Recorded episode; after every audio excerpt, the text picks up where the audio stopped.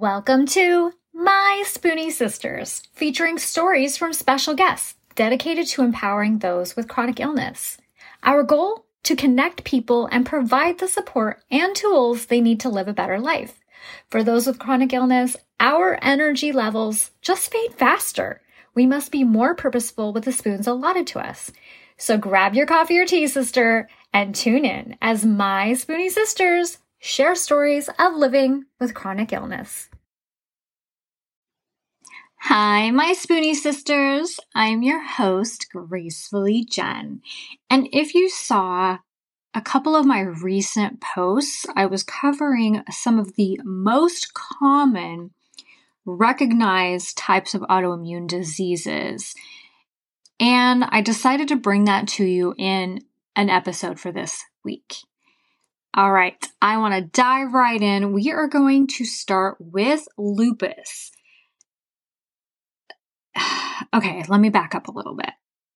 Yes, we are going to start with lupus, but what I want to say is there are more than 80,000 80,000 recognized types of autoimmune diseases to date. There are several which affect more individuals than others, and that's where I'm diving in right now. So, now let's talk about lupus. It is one of the most common autoimmune diseases affecting women more than men and is often misdiagnosed. Lupus is a disease that occurs when your body's immune system attacks your own tissues and organs, hence the autoimmune disease. Inflammation caused by lupus can affect many different body systems including your joints, skin, kidneys, blood cells, brain, heart, and lungs. Lupus can be difficult to diagnose because its signs and symptoms often mimic those of other ailments. And quite frankly, many autoimmune diseases do that. They have a lot of overlapping symptoms. Okay, I kind of lost track of where I was at. okay, the most distinctive sign of lupus is a facial rash that resembles the wings of a butterfly unfolding across both cheeks. This occurs in many, but not all, cases of lupus. The next autoimmune condition I want to talk about is Hashimoto's. Now, that was one I was not familiar with for years, but I've really started to kind of hear a little bit more about that. And I don't have a ton of information, but Hashimoto's affects about 14 million Americans and is the most common cause for hypothyroidism or low thyroid. Hashimoto's disease is an autoimmune disorder affecting the thyroid gland. The thyroid is a butterfly shaped gland. We're getting that butterfly again, located at the base of the neck, just below the Adam's apple. The thyroid produces hormones that help regulate many functions in the body. And let's see here. In Hashimoto's disease, immune system cells lead to the death of the thyroid's hormone producing cells. The disease usually results in a decline in hormone production, causing the hypothyroidism. All right, the next one I have for you. This is rheumatoid arthritis, and this one obviously I'm a little more familiar with because I myself have it. So, rheumatoid arthritis is a chronic inflammatory disorder that can affect more than just your joints. In some people, the condition can damage a wide variety of body systems, including the skin, eyes, lungs, heart, and also the blood vessels. So, rheumatoid arthritis occurs when your immune system mistakenly attacks your own body's tissues. Early rheumatoid arthritis tends to affect your smaller joints, particularly the joints that attach your fingers to your hands and your toes to your feet.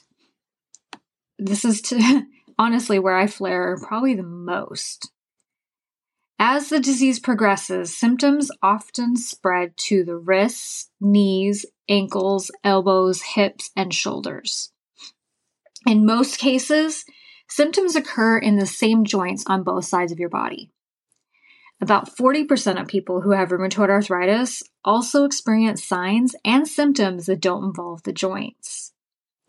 Areas that may be affected include skin, eyes, lungs, heart, kidneys, the salivary glands, nerve tissue, bone marrow, and also blood vessels.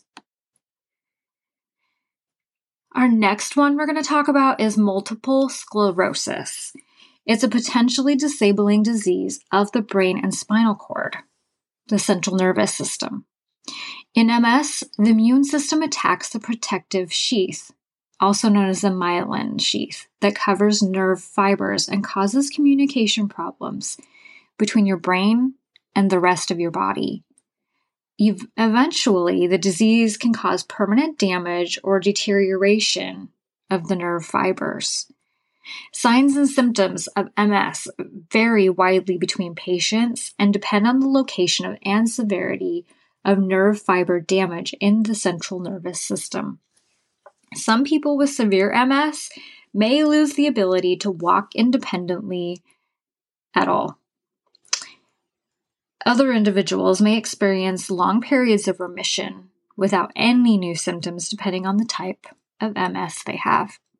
There's no cure for multiple sclerosis. However, there are treatments to help speed the recovery from attacks, modify the course of the disease, and manage the, the symptoms. Psoriasis. Psoriasis is an autoimmune condition affecting about 7 million Americans with symptoms including itchy red patches of skin covered with natural scales that can appear anywhere on the body. Psoriasis is a skin disease that causes a rash with itchy, scaly patches, most commonly on the knees, elbows, trunk, and scalp. It's also a common long term chronic disease with no cure. It can be painful, interfere with sleep, and make it hard to concentrate. The condition tends to go through cycles, flaring for a few weeks or a few months, then subsiding for a while. Now, common triggers in people with a genetic predisposition of psoriasis include infection, cuts, burns, and certain medications. There are several types of psoriasis in which varies the signs and symptoms. Let's see here. So let's talk about plaque psoriasis, the most common type of psoriasis.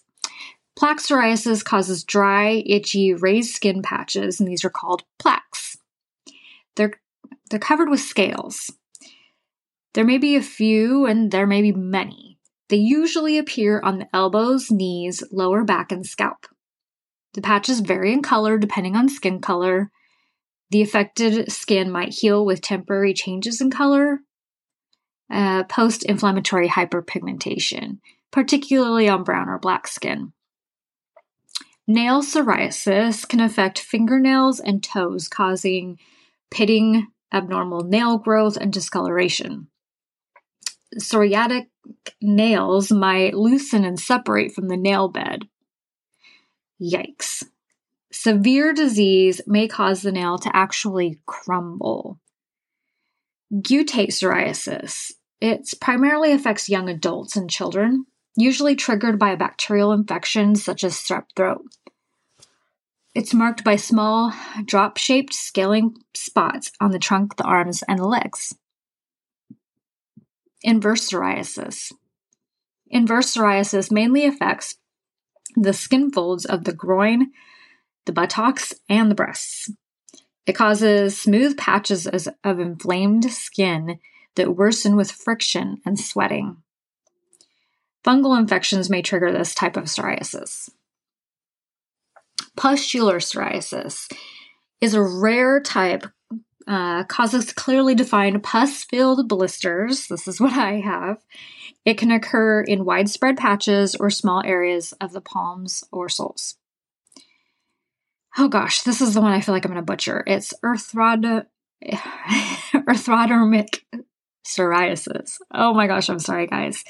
The least common type of psoriasis Um, it can cover the entire body with a peeling rash that can itch or burn intensely. It can be short lived, acute, or long term chronic. Of course, I don't have psoriatic arthritis on here, but we know that psoriatic arthritis, it kind of in a way mimics rheumatoid arthritis as far as the joints, and then you add in the psoriasis. That's my my way of explaining it anyway. All right, then we've got celiac disease. This one is an autoimmune reaction to gluten, a natural protein found in common grains like wheat and rye, which affects one out of every 133 Americans. Celiac disease, sometimes called celiac sprue or gluten sensitive uh, enteropathy, okay, interesting, is an immune reaction to eating gluten, a protein found in wheat, barley, and rye. If you have celiac disease, eating gluten triggers an immune response in your small intestine. Over time, this reaction damages your small intestine's lining and prevents it from absorbing some nutrients, which is not great. The intestinal damage often causes diarrhea, fatigue, weight loss, bloating, and anemia. It can also lead to serious complications. The signs and symptoms of celiac disease can vary greatly and differ in, ch- in children. Oh, ah, where did I go? it can greatly differ in children and adults. Digestive signs and symptoms for adults include diarrhea, fatigue, weight loss, bloating and gas, abdominal pain, nausea and vomiting, and constipation. However, more than half the adults with celiac disease have signs and symptoms unrelated to the digestive system. Some of these include anemia, usually from iron deficiency, loss of bone density, which is osteoporosis or softening of bones, itchy, blistering skin rash, mouth ulcers, headaches and fatigue, nervous system injury, including numbness and tingling in the feet and hands, possible problems with balance and cognitive impairment, joint pain, reduced function of the spleen. These are all things that a lot of people don't recognize can also be signs and symptoms of celiac disease. And then our last one that I want to cover today is type 1 diabetes, once known as a juvenile diabetes or insulin dependent diabetes. It is a chronic condition. In this condition, the pancreas makes little or no insulin. Insulin is a hormone that the body uses to allow sugar or glucose to enter cells to produce energy. Different factors such as genetics and some viruses may cause type 1 diabetes. Although type 1 usually appears during child- childhood or adolescence, it can also develop in adults. So, some of the symptoms are feeling more thirsty than usual, urinating a lot, bedwetting in children who have never wet the bed during the night, feeling very hungry, losing weight without trying, feeling irritable or having other mood changes, feeling tired and weak, and having blurry vision. So, even after a lot of research, type 1 diabetes has no cure. Treatment is directed towards managing the amount of sugar in the blood using insulin, diet, and lifestyle to prevent complications. All right, that is all I have for you right now, my Spoonie sisters. I just wanted to share a little bit about some of the the most prevalent autoimmune conditions out of the 80,000. Oh my goodness. Now, if I had time, I would cover every single one. All right, until next time, don't forget your spoon.